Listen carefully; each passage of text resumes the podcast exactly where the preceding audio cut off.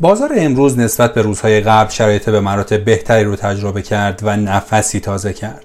با اینکه همچنان بیش از 5000 میلیارد تومان صفحه فروش تو بازار وجود داره اما ارزش معاملات به طور محسوسی افزایش پیدا کرد و شیب خروج نقدینگی حقیقه ها بسیار کند شد. تراز درآمد ثابت ها هم به شدت منفی شد و شاخص کل تونست از منفی به مثبت برگرده. قسمت 242 پادکست بورس پلاس رو تو روز دوشنبه 20 اردیبهشت 1400 مهمان شماییم. ما تو این پادکست به بررسی روزانه اتفاقات بازار سرمایه ایران می‌پردازیم. شاخص کل امروز با افزایش حدود نیم درصدی مواجه شد و به رقم 1 میلیون هزار واحدی رسید. فولاد و فمیلی بیشترین تاثیر مثبت در شاخص رو داشتند و ارزش معاملات خرد با افزایش 90 درصدی نسبت به روز قبل در محدوده 3000 میلیارد تومان قرار گرفت.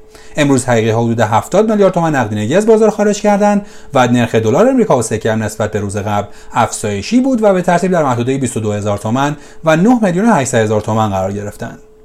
چندین اتفاق بسیار مهم در بهتر شدن معاملات امروز نقش داشت که در رأس اون بازگشت قریب الوقوع دامنه نوسان به روال سابق یعنی متقارن شدن دامنه نوسان در مثبت و منفی 5 درصد و بازگشت حجم مبناها به روال سابق یعنی کم شدن حجم مبناها برمیگرده حداقل ارزش حجم مبنا که ملاک محاسبات فرمول حجم مبناست از 5 میلیارد تومان به 1.5 میلیارد تومان تغییر کرد دامنه نامتقارن و حجم مبناهای سنگین باعث شده بود تا سیالیت و نقدشوندگی معاملات از بین بره و اصلاحها فرسایشی و طاقت فرسا بشن کلون، درهاور، سخاش، دیران، تشتاد و توکاه آسا و خبازرس منفی های بدون دامنه امروز با درصدهای بالا رو شامل میشن.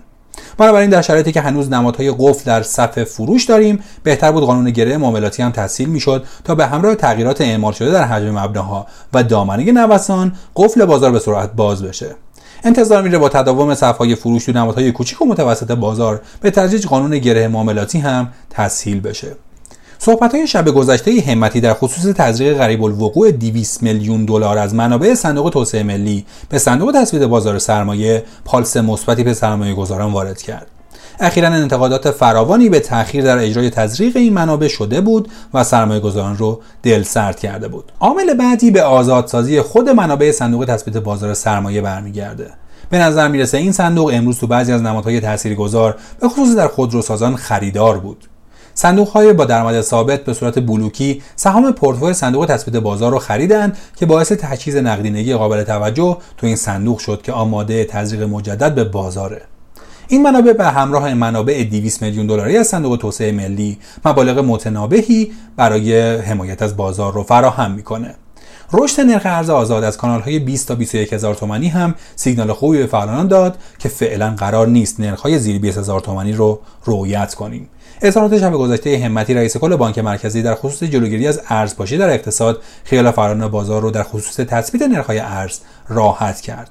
تداوم رشد قیمت‌های جهانی در بازگشایی امروز این بازارها تداوم رشدی بودن قیمت‌ها را ترسیم کرد. بازارهای کامودیتی از چین و سنگاپور گرفته تا لندن همگی رشدی بودند. تداوم کاهش ارزش شاخصهای دلار و روند رو به بهبود اقتصاد جهانی که از پاندمی کرونا آسیب دیده بود از مهمترین دلایل رشد قیمت‌های جهانیه. امروز معاملات خاصی در بورس کالا داشتیم. افزایش قابل توجه قیمت های معاملاتی ورق فولاد مبارکه که عمدتا تحت تاثیر رشد قیمت پایه ناشی از رشد قیمت های جهانی بود تو شرایط رقم می‌خورد که اخیرا نرخ دلار آزاد هم اصلاح داشته. این افزایش نرخ بین 6 تا 14 درصد بود که قابل توجه ارزیابی میشه.